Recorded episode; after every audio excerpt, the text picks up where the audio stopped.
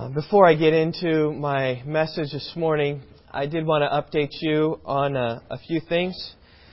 Uh, first of all, is after our service this morning, we will celebrate the Lord's Supper. After my message this morning, you might want to be preparing your hearts for that. I will even pray to that end that the Lord would prepare our hearts to rejoice in the Lord, that His body was crucified for our sins. Uh, another announcement I, I want to make is uh, just to give you an update. Some of you might know, some of you might not know. Becky Reet is in the hospital right now in Madison. She has been preliminarily diagnosed with uh, leukemia. And uh, so that will have some implications on the Reets and the Reet family. I want to begin by praying even for them. Um, Yvonne and I were up to see them last night, and um, you know that the gravity of things haven't really hit them. Uh, Becky, you know, is um, not liking the hospital, but having a, a joyous attitude and perspective through that. And I would encourage, especially children, maybe to give her a call. Uh, when we arrived, the nurse said, "Oh, your friends have finally arrived," because she was just waiting and hoping, and expecting. So you might give them a call if you want to come and visit. Especially children might be a, an encouragement to her. And also, we always want to pray for the work in Nepal. You know, soon the, the land that we bought them, they'll start building a, a wall around the land um, we bought them to build their church on eventually. So let's start our, our, my message this morning. I want to pray for those things before we begin. Let's pray. Lord, all that we do at Rock Valley Bible Church is centered around the cross of Christ. It is because He came and lived and died and rose again in three days that we are here this morning. It's because of His substitutionary sacrifice for our sins that we have hope. Ponder anew what the Almighty can do if with His love He befriend thee. And in Christ Jesus, on the cross, in His love, He has befriended us. And so, Lord, I would pray for my message this morning that might stir our hearts even to love Christ in a greater way. That we might celebrate the Lord's Supper with cheerfulness and gladness and rejoicing, knowing that it's our sins that were nailed to the cross. And that in Him we can rejoice, never having to face the condemnation of your wrath upon us again. And so, Lord, use my message this morning to stir in that way. As we think about our body, we do pray this morning for Becky Reet. Lord, I think of a, a little body of a, an eight year old or a nine year old being um, stricken with cancer. And each of us parents can even think about what it would be like to have our own child diagnosed with leukemia, and I think about even speaking with Dirk, praying with him in the hospital room, of, of thinking of perhaps implications of this for years to come, of constant treatment, seeking to rid Becky's body of the cancerous cells. And Lord, we would pray now for your mercy and grace upon the family. I pray for Becky. I thank you for her attitude among things. And I pray even especially as chemotherapy will probably start next week, and she will perhaps feel sick and nauseous. I pray you'd give her a measure of grace. God, to trust you and your goodness and your kindness through these things. And I pray especially also for Dirk and Nancy, who will have much responsibilities, who will spend much time in the next coming months Lord, with Becky, and I would pray, Lord, that you would strengthen them. I pray that we as a church would rise up to serve them. Even as Adriana mentioned our prayer time this morning of um, putting together some meals to help them. Would pray that there would be an overabundance of people in this church longing to, to serve them, helping with babysitting, helping with cleaning perhaps, helping with food. Lord, to show our love to the Reets, Father, for they have shown their love to us in many, many ways. We do also want to keep the world in our mind, and particularly here at Rock Valley Bible Church, our focus upon the church in Nepal. Lord, I pray for the church in, in Bakunde as they think soon after the harvest of erecting a wall which would give them the boundaries of their church building. I pray that you would encourage the church in those things. I think of what a hostile community it is in which they worship. How much different it is here. We have been founded loosely in Christianity. 250 years ago, many of the founding fathers at least acknowledged God, some of them devout Christians. And yet, Nepal is a Hindu kingdom. And 1% perhaps of the, of the country is Christian. And so we pray for the light, the gospel to shine forth there in Bakunde, the church that is dear to our hearts. We want it to continue to stay dear. We pray that you would help them and support them. Pray for the pastor, Surilal. May he continue to be encouraged and faithfully labor on. I think even of the children that have been taken into a home of a, a man whose wife and daughter died in a mudslide. We pray even that you might raise up there even a, a, an orphan's home for orphans who are neglected, that the church there might show forth its love, um, the love of Christ, to orphans and widows especially.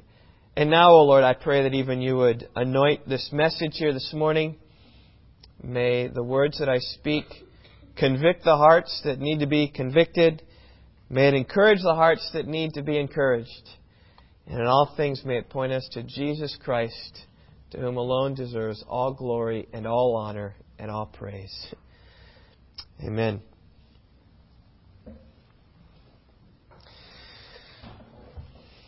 Well, I want to begin my message this morning by, by reading from the first chapter of this book. It's a book I've read that I've been impacted by and encouraged by. Joshua Harris.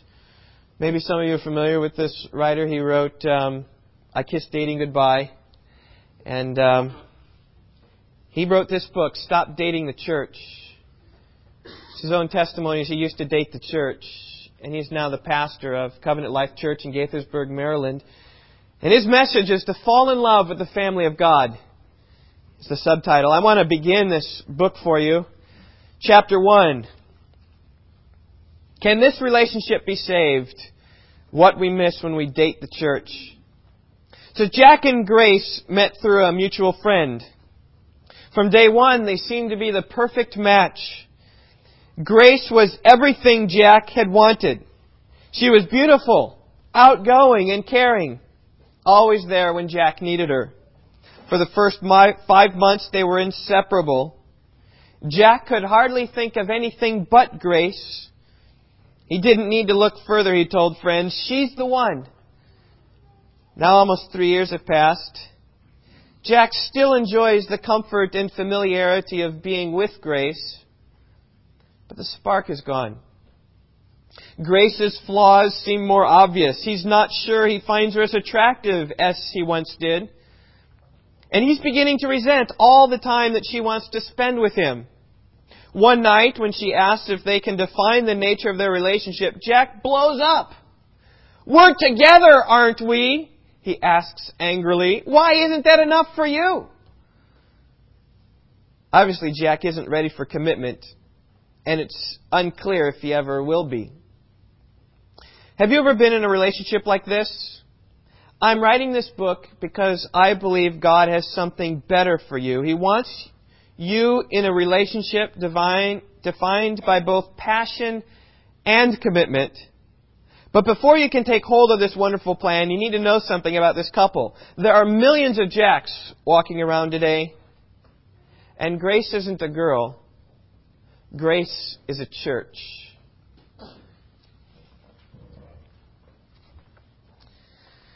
This morning, I want to ask you one question.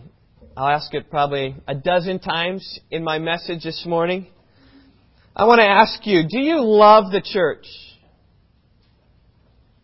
Do you love the church? It's the title of my message. It's the one question I want to ask you. Do you love the church? Now, for some of you, this may sound like a, like a strange question. It may be the first time you've ever thought about a question like this in terms of a, a relationship with the, the church.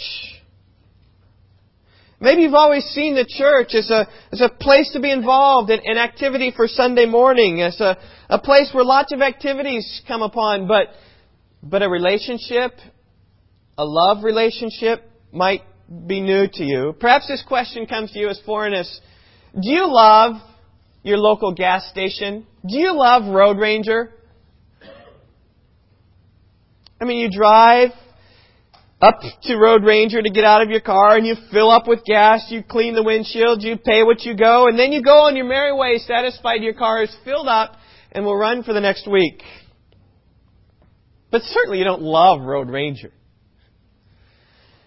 And many people are involved in the church in the same way. Every week or so, they come to church and fill up with some good worship and, and hear a good sermon, confess their sins and feel a sense of cleanness and pay their dues into the offering box in the back and go on their way satisfied they've been helped with their walk with Christ for the next week or so. But regarding a love for the church, there's none.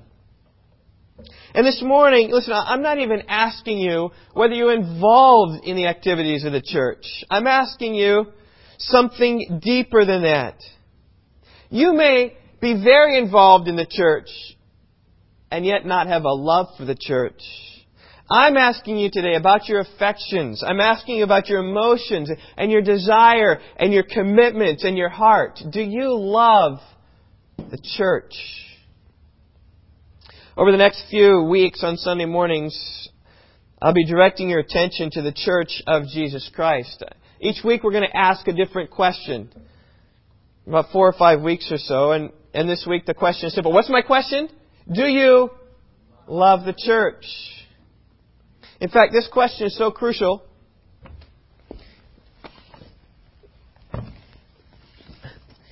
Then we have a little gift for you this morning. We have packaged for you a gift from Rock Valley Bible Church to you. There's someone in the congregation who graciously has purchased books for every family in the church.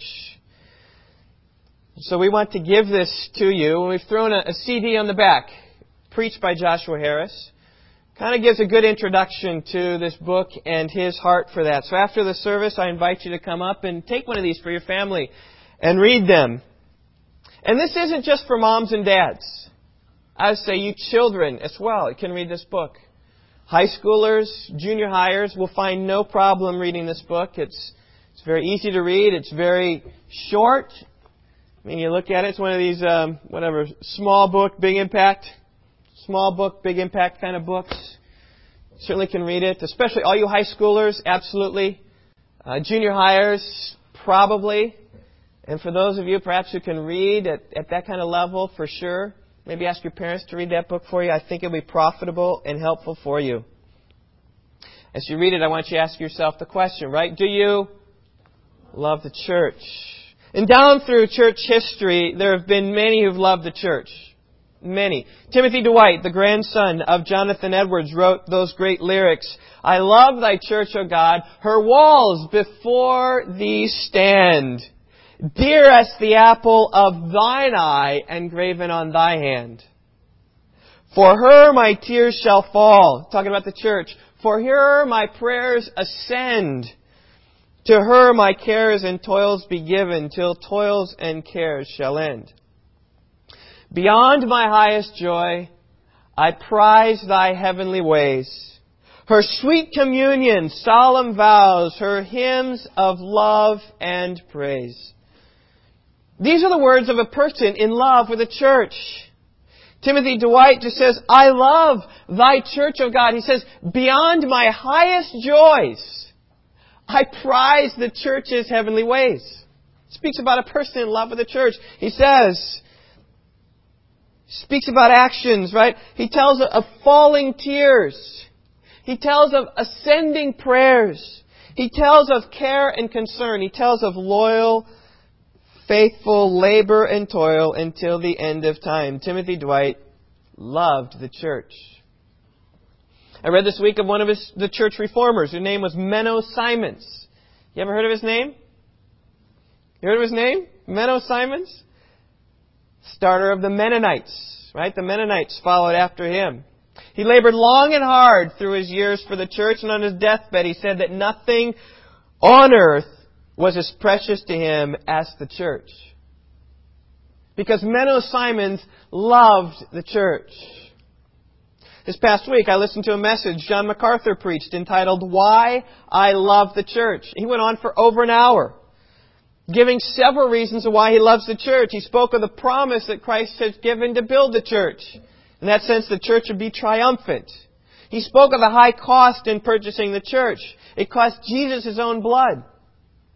He spoke of the way in which the church is the only expression of heaven. I mean, where else on the planet do you have the redeemed of the Lord worshiping Christ? It's only in the church. And sadly, many churches are trying to get away with that, where it's not the redeemed of the Lord singing praise to Him. John MacArthur loves the church. I could easily preach a message like that because I love the church of Jesus Christ. So the reason I'm a pastor is because I love the church. I loved the church before I was a pastor. I longed to see it built and grow and flourish. And the purpose of my message this morning is to see you involved in that same love as well. But as much as I love the church, as much as John MacArthur loves the church, as much as Menno Simons loves the church, as much as Dwight, Timothy Dwight loves the church, there's one who loved the church more than all of them combined. Do you know who it is? Jesus Christ loved the church more than anybody else has ever loved the church. Open your Bibles this morning to Ephesians chapter 5. We're going to look at three simple verses. Get one point from each verse. This passage of Scripture is as clear an expression of any in the Bible that has explains Jesus' love for the church. Now, in the context, Jesus is talking about husbands loving wives.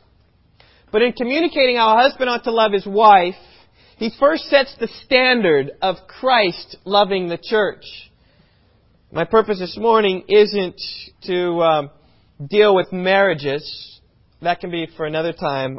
I save that for another day. This morning we're dealing with the church. And so as I read from Ephesians chapter 5 verses 25 through 27, I want you to focus your attention upon the extent to which Christ Jesus loved the church.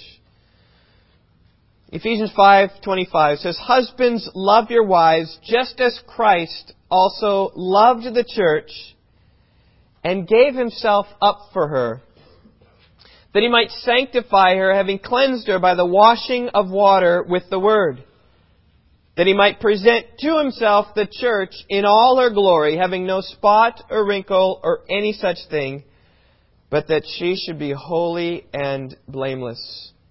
we see in verse 25 the expression there of Christ's love for the church. It says that Christ loved the church. Now, the main argument of my sermon this morning is this. If something is precious in the heart of Jesus, ought it not to be precious in your heart as well? I mean, as believers in Christ, we are called to love Jesus, and I would say further than that, we are called to love the things that Jesus loves. In verse 23, we see that Jesus is called the head of the church.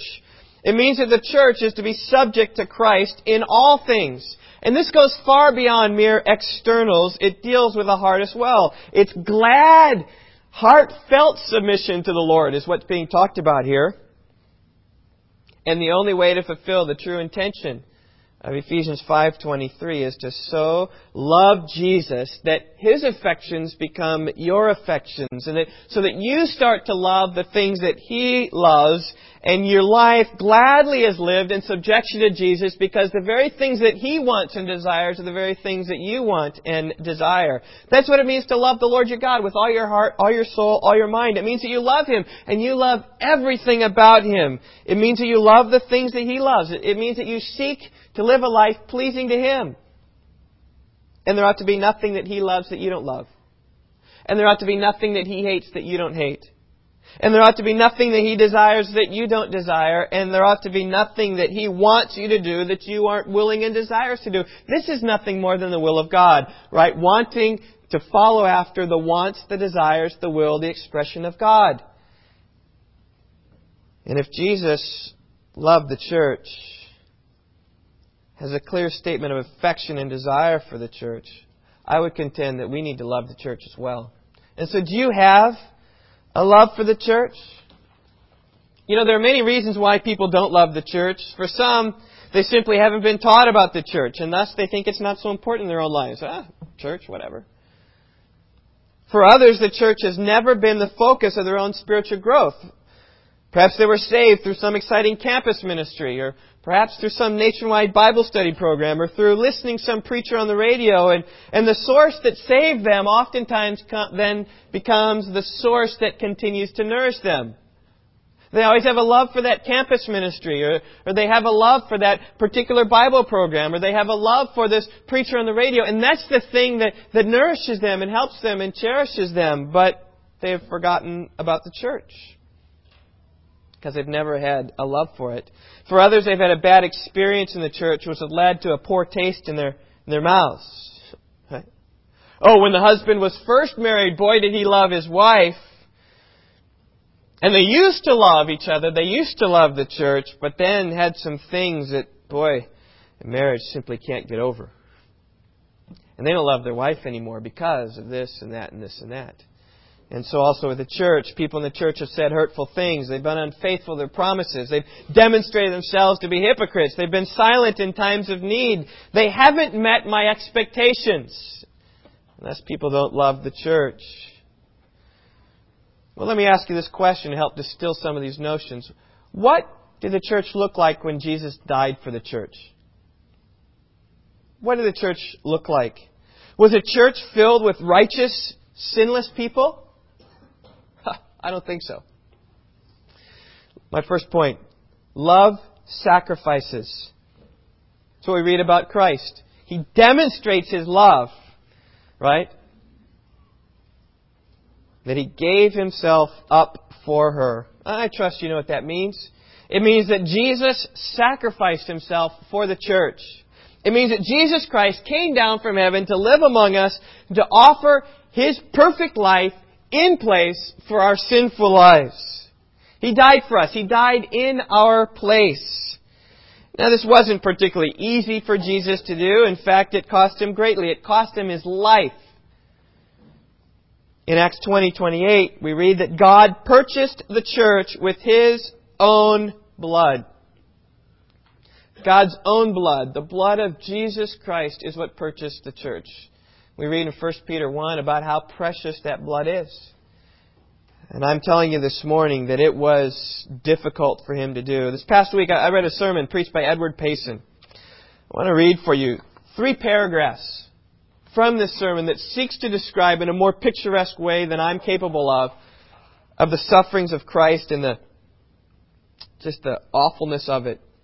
He said, Few things can be conceived of more abhorrent to our feelings than to be delivered into the power of raging, insulting, bloodthirsty foes who will exhaust all the arts of cruelty in tormenting us and mock our dying agonies with scoffs revilings, and exclamations of savage triumph. What, my friends, could induce you to throw yourself into a dark and loathsome pit filled with deadly serpents, scorpions, and other poisonous and disgusting reptiles, all brandishing their envenomed stings and eager to devour you? Yet this world, into which the Son of God voluntarily descended for our sakes, was far more hateful dreadful, and loathsome to his holy nature than such a pit would be to us. And the poisonous rage of serpents and scorpions is far inferior in malignity and in the sufferings which it can inflict to that rancorous enemy which exists in the heart of sinners to which Christ gave himself up. Hope you get a sense of the cost the love of the, the sacrifice of Christ. And all I can say is that what wondrous love is this? What wondrous love is this that would cause the Lord of bliss to bear the dreadful curse for my soul?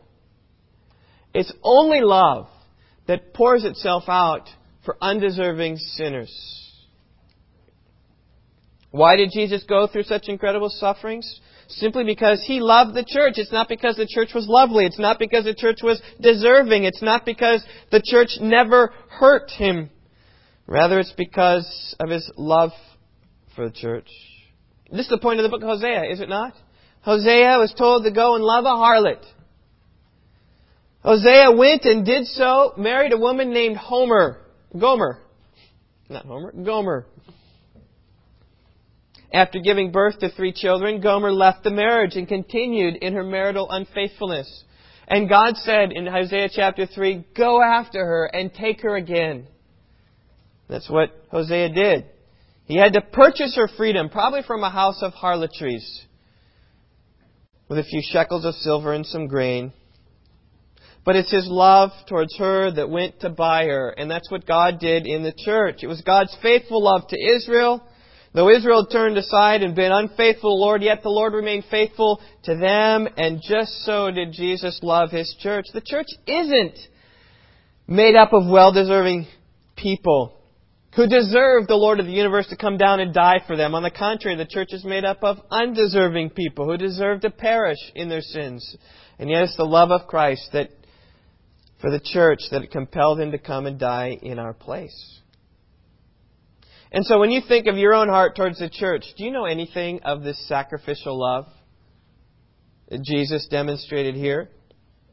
In other words, are the things that you do among the church body that's a sacrifice to you?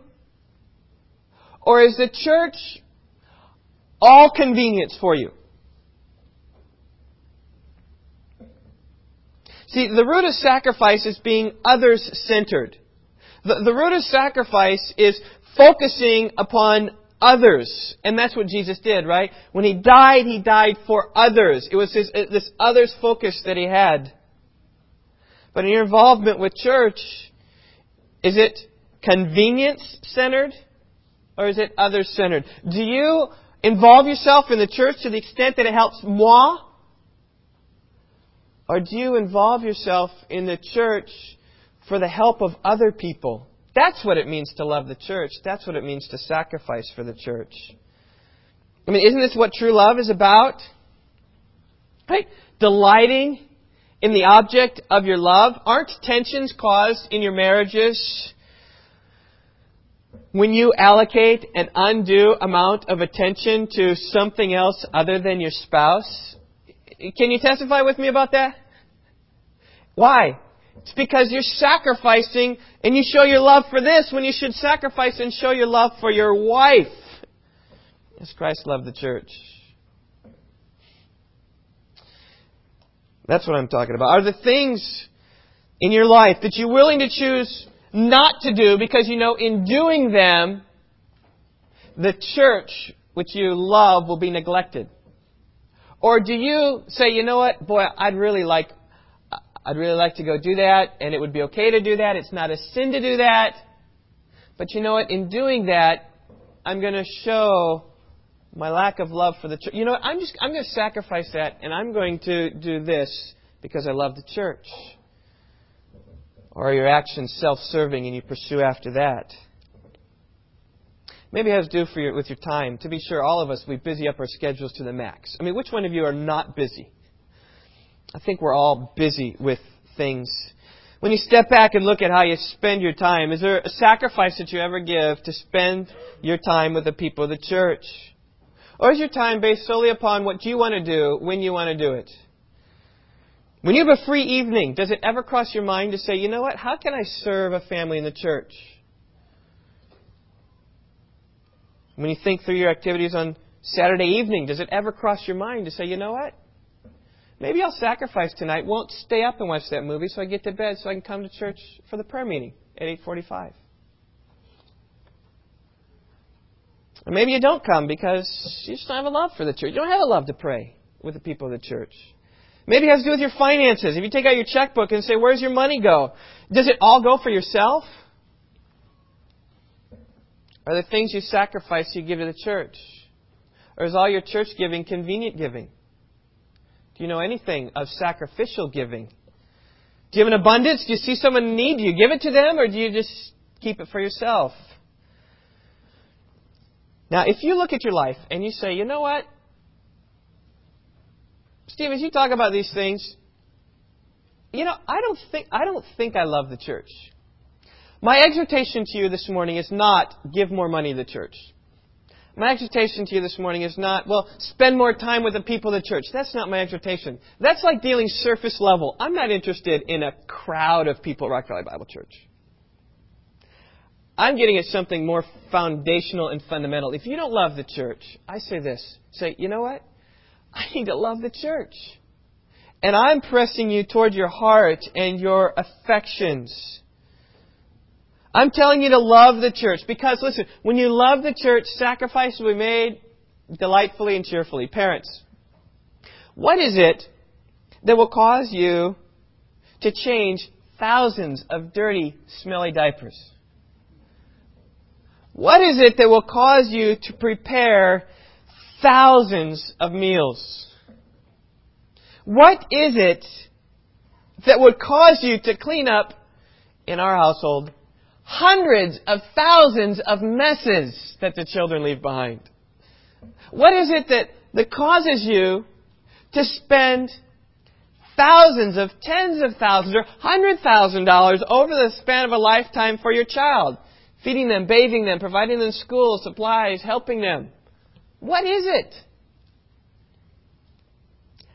I think it's only love that does such a thing. A parent willingly does this. Why? And is, a, is it a sacrifice for your child? Not at all. That's what you want to do. What is it that causes a grown man to subscribe to Golf Magazine and to spend hundreds, if not thousands of dollars on his golfing equipment, to pay a professional golfer to teach him how to golf, to go out in the springtime when it's cold and rainy, to hit this white ball around, to be frustrated trying to get it in this hole, to, to pay the, the dues of the country club, to, to golf clear on into the fall, to go to an indoor driving range in the wintertime, neglecting his love. What is it that causes him to do that? Just love for the game. There's no sacrifice there. So I'm not telling you to sacrifice to hurt for the church. I'm saying, you know what? Love the church. And then everything will flow from that. Seeing what's precious and dear in God's sight. Your sacrifices then will be acceptable to God, being offered with proper motives and proper hearts with affections toward God. How many times does God say in the Old Testament, sacrifice and offering I didn't desire? It's a broken spirit that I require. Then I will delight in sacrifices. And that's what I'm getting at today. It's not, I'm not talking about your involvement, commitment, activities, busyness of the church. You know, many churches deal on that level. But you know what? God isn't pleased merely with level and attendance and lots of people doing lots of different things. What God is pleased with, a heart that loves the church and then flows out of that to serve and love other people. That's where God is pleased. And I want God to be pleased in your worship to Him. Certainly, there will be times when you find the people of the church not lovable, but consider the sacrifice of Jesus. It was His love for sinners that caused Him and gave Him reason to die for the church. And so the next time you're hurt by someone in the church, which will happen, Next time you see someone in the church, be a hypocrite. Next time you are disappointed with someone else's actions, remember that the Lord Jesus loved the church when it was sinful. Well, that's my first point. Love sacrifices. My second point, love purifies. I get this from verse 26. That he might sanctify her, having cleansed her by the washing of water with the word. His dying produced a purified church. And this is the glories of the gospel, right? The death of the righteous one, by the death of the righteous one, the community of sinful ones are cleansed. Those who trust in Jesus are, are sanctified. We're justified. We are made righteous. We are forgiven. We are righteous in His sight. That's the gospel of Jesus Christ. So what Jesus did by His death, He cleansed the church. The means is by the washing of the water with the Word. There's lots of discussion about this. Some say it's baptism. Some say it's merely symbolic, like Titus 3.5, the washing of regeneration, renewing. Whatever it means, baptism or mere symbolism, it does picture cleansing. It does picture purifying. And we know that such purification comes through faith in the message of the work of a Redeemer.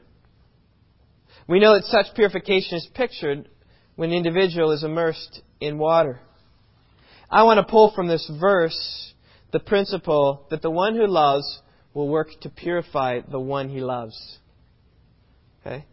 The one who loves will work to purify the thing or object that he loves. A great illustration happened to me this about 20 years ago before I was married. Uh, one summer, I was living with a, a family in the church, and uh, they had a dog. Now, some of you know that, you know, dogs and me, like, we don't have this love relationship between here. Uh, I'm not even dating a dog. I don't like dogs, okay? and dogs know this. Uh, we had a dog at our house, what, 10 years ago for maybe, um, maybe a couple weeks. And this dog, every time I walked in, they,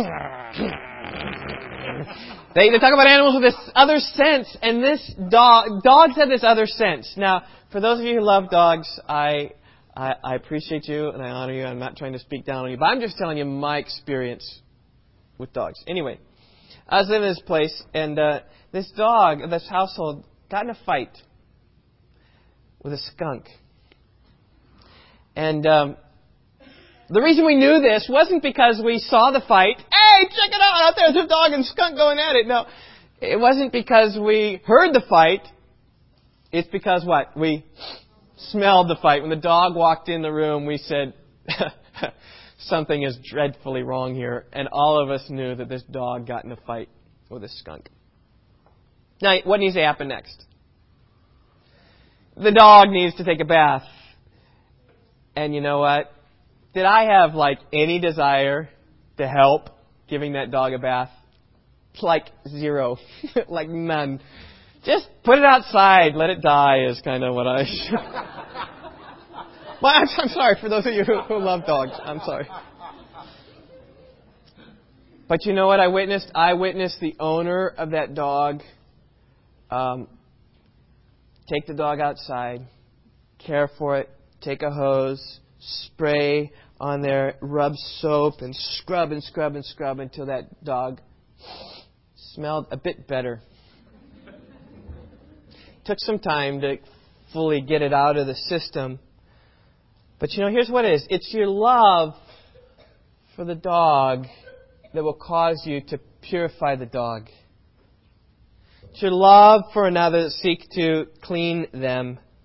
Now, obviously, as we think about the interaction among members of the church, we can't atone for the sins of others. It's only Christ, Jesus, and His sacrifice is capable and sufficient to atone for sins. Listen, but there is a way that we can interact with others in the church to deal appropriately with the sin of others.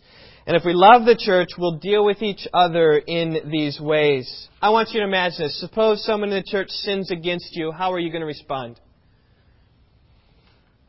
We'll look back at the end of Ephesians 4. Paul tells us, Be kind to one another, tender-hearted, forgiving each other just as God in Christ has forgiven you. In other words, just as Christ has forgiven you and cleansed you and purified you through the gospel, so you also are to forgive others. And when you do this, you demonstrate your love for the church because you want to purify the church. And, notice the connection in verses 1 and 2 of chapter 5. We are called to be imitators of God as beloved children. We're called to imitate Christ in His purifying love for others, in forgiving each other, right? Walk in love is what it says in verse 2. Just as Christ loved you. Just as Christ loved you, you need to walk in love. And He gave Himself up for us. It's the standard of the cross that compels us to love and love includes forgiving others and thus purifying the church. You know, there's some passages that speak of this issue. I think perhaps the, the most clearest is 1 Corinthians 13. We've all heard it many times in marriages. Love is patient. Love is kind. Love is not jealous. Love does not brag is not arrogant, does not act unbecomingly, it does not seek its own, it is not provoked. Love does not take into account a wrong suffered. Love does not rejoice in unrighteousness, but rejoices with the truth. Love bears all things, believes all things, hopes all things, endures all things. And many of these characteristics are the things that come out when people sin against one another, right? When someone sins against you, isn't it your response to want to get them back? Like I've heard some children recently sing this song. I know a song that gets on everybody's nerves, everybody's nerves, everybody's nerves. I know a song that gets on everybody's nerves, and this is how it goes. If you know it, sing it. I know a song that gets on everybody's nerves, everybody's nerves, everybody's nerves. I know a song that gets on everybody's nerves, and this is how it goes. Sing along if you know it. I know a song. Okay, now. That can be pretty annoying, right? Do you know what? Love is patient. Love is patient with people who have annoyances. And it's this point you can show love to this person by patiently enduring their annoyances as Christ patiently continues to ignore your annoyances to Him. I'm not telling you not to confront them. I'm not telling you they, that they aren't annoying. There is a place to confront somebody and say, you know what, that's, that's really annoying.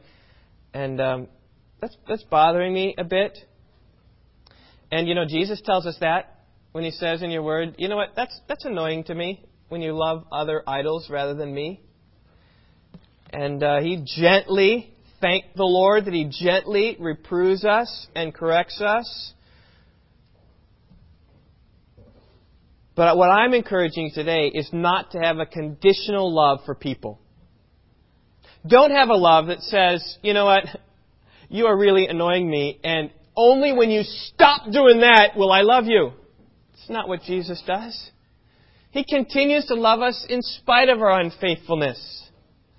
He will tell us graciously, you know what, that is annoying, that is sin. We will continue to be sinful to the Lord. But He's patient with us. And that's the way that love works, and that's the way that purification works. We could go through all of these things in 1 Corinthians chapter 13.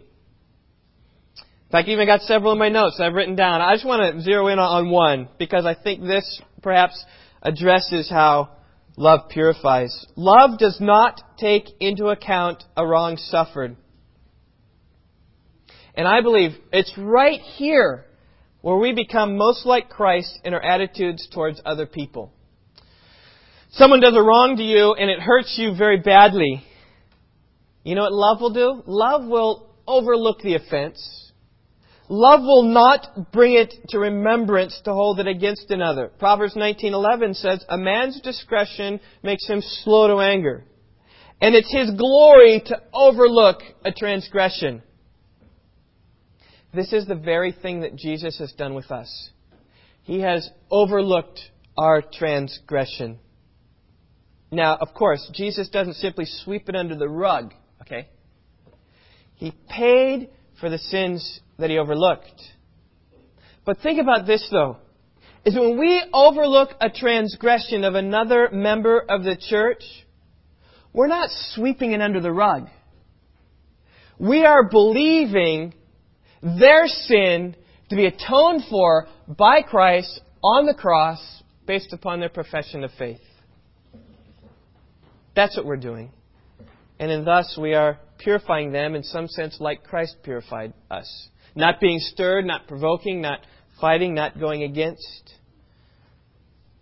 And I say, if you love the church, you will seek its purity.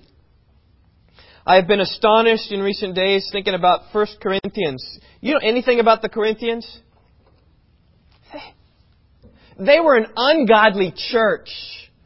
They were a church filled with immorality. They were suing one another. They were following personality cults. There was all types of offenses going on, perhaps some idol worship continuing on. At their love feast, they were not loving one another. They were being selfish in their spiritual gifts. Some didn't believe in the resurrection. And you know how Paul dealt with them? 1 Corinthians, I thank my God always concerning you for the grace of God which was given you in Christ Jesus, that in everything you were enriched in Him He's seeing these Corinthians not as they are on the external sinful, but he's seeing how enriched in Christ they are. He calls them saints. He says, in all speech and in all knowledge, even as the testimony concerning Christ was confirmed in you. So you are not lacking in any gift, awaiting eagerly the revelation of our Lord Jesus Christ, who, think about Corinth now. Think about this wicked and sinful church. Who shall also confirm you to the end, blameless in the day of our Lord Jesus Christ? He's overlooking their transgressions, looking and seeing them as they are in Christ. It's astonishing. And I think it's precisely this because love purifies. Do you purify the church? Do you love the church? Do you sacrifice? Well, third thing, not only does love sacrifice, not only does love purify, but love also cherishes. I get this in verse 27, that he might present, this is right, Jesus cleansed the church that he might present to himself the church in all her glory, having no spot or wrinkle or any such thing, but that she should be holy and blameless. The picture we have here in verse 27 is that of a bridegroom awaiting his wedding day. The bridegroom is Jesus. The bride is the church. And Jesus is pictured here anticipating the day when he will have finally have a chance to join with his bride in marital bliss. That is the picture. Use your imagination. It is appropriate. In Revelation 19, we read of the marriage of the Lamb. Right? This is describing the day in the future where Jesus will come rejoicing out of his chamber and claim his bride. And I ask again, who is the bride? It's the church is the bride. And as Jesus anticipates that day, what sort of attitude does Jesus have toward the church? I was speaking with my wife last night trying to say, you know what, Yvonne, I don't, I'm trying to find a word which would capture this. And we looked at several words. The best we could come up with, the best I could come up with is this word, cherish. Jesus, we also thought about honor. We also thought about anticipate. We also thought about Jesus loves or glories in, or is expecting. But this cherishes is the word I think perhaps is the best. Jesus cherishes the church, realizing who the church is. There will be a day when Jesus marries the church. And with perfect love and devotion, Jesus is now consumed with protecting and caring for his bride until that final day. Men, do you remember the day when you asked your wife to marry you and she didn't become just a girl, she became a fiance? And do you remember the weeks and months before your marriage the best word that I can come to describe how you treated your wife is this word cherish. You thought about her. You wanted to be with her. You wanted to do whatever you could do for her. That's what Jesus is doing. He's anticipating this day when he'll be married. He's thinking about the church, wanting to, to plant, cleanse it and, and purify it so that it would be holy and blameless, so that when the church is someday presented to Jesus, that the church would be in all her glory. In fact, I remember distinctly a, a period of a few weeks of my life. I couldn't get Yvonne off my mind. I couldn't. I, at the time, I was in seminary seeking to finish my degree. And um, I found it difficult to concentrate in class. Thinking, you know, I'm gonna I'm gonna get married. I'm gonna marry Yvonne Parget. And I just my, my, my studies like went boo down for that period of time because my mind was so consumed of the, the things that would take place in the near future that all else was helpless. And you know what? I just wanted to be with my wife. I just wanted to be with her as Jesus will someday marry the church, he has a similar anticipation. He is waiting for the day and longing for the day when he'll be with the church fully, without sin. The church will be fully his. And we are called, I believe, to have a similar perspective. If this is Jesus' perspective upon the church, that ought to be our perspective on the church. Now, it changes a little bit because we're not Jesus loving the church. We are the church going to reconcile to Jesus. But But as the church will someday be the wife of Jesus, there's a certain amount of honor that we ought to give to the church. There's a certain amount of cherishing that we, even as the church, might have. Uh, I mean, think about this. I want you to imagine meeting Mrs. Laura Bush, the wife of the president. How would you meet her and treat her?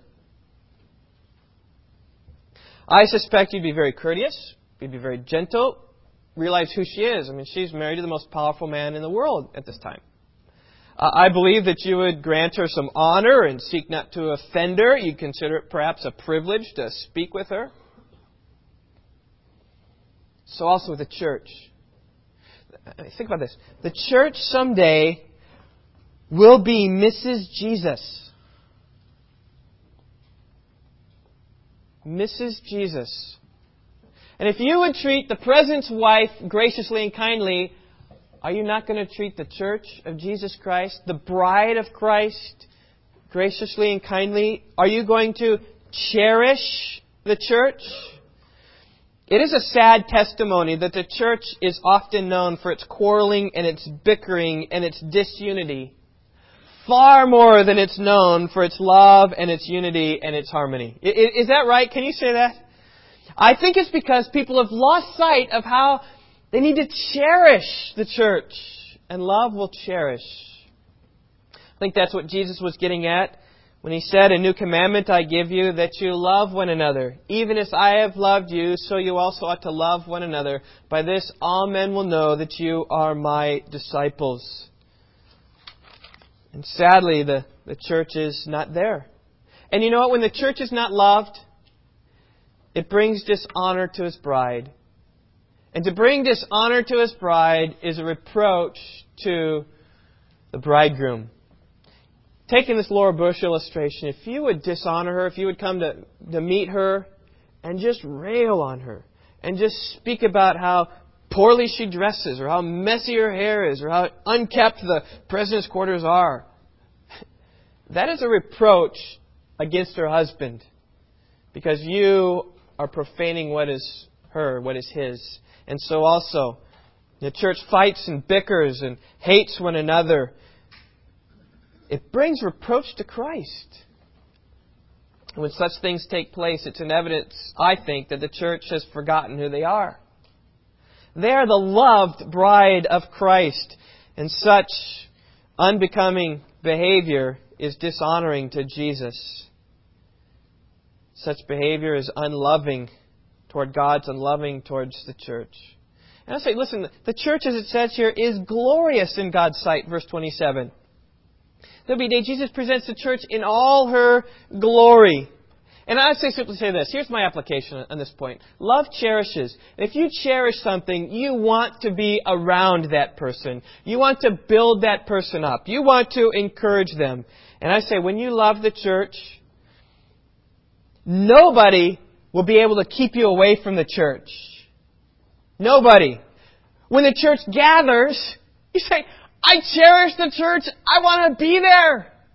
And when the church scatters, you say, I'm going to where the church is because I love those people. You guys ever do that? You ever been on a, a break, maybe from your, your work, and you just say, man, I just want to be at home with my wife.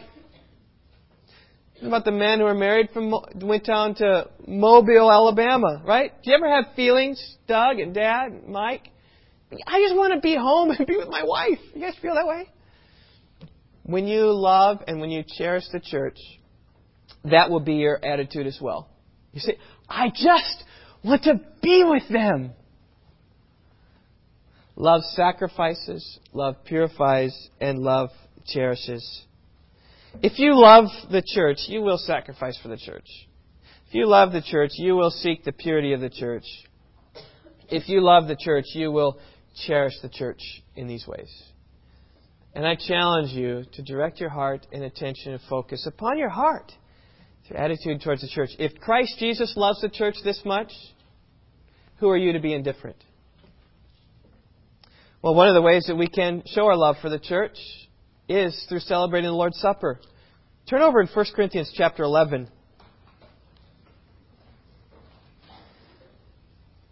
Here's a church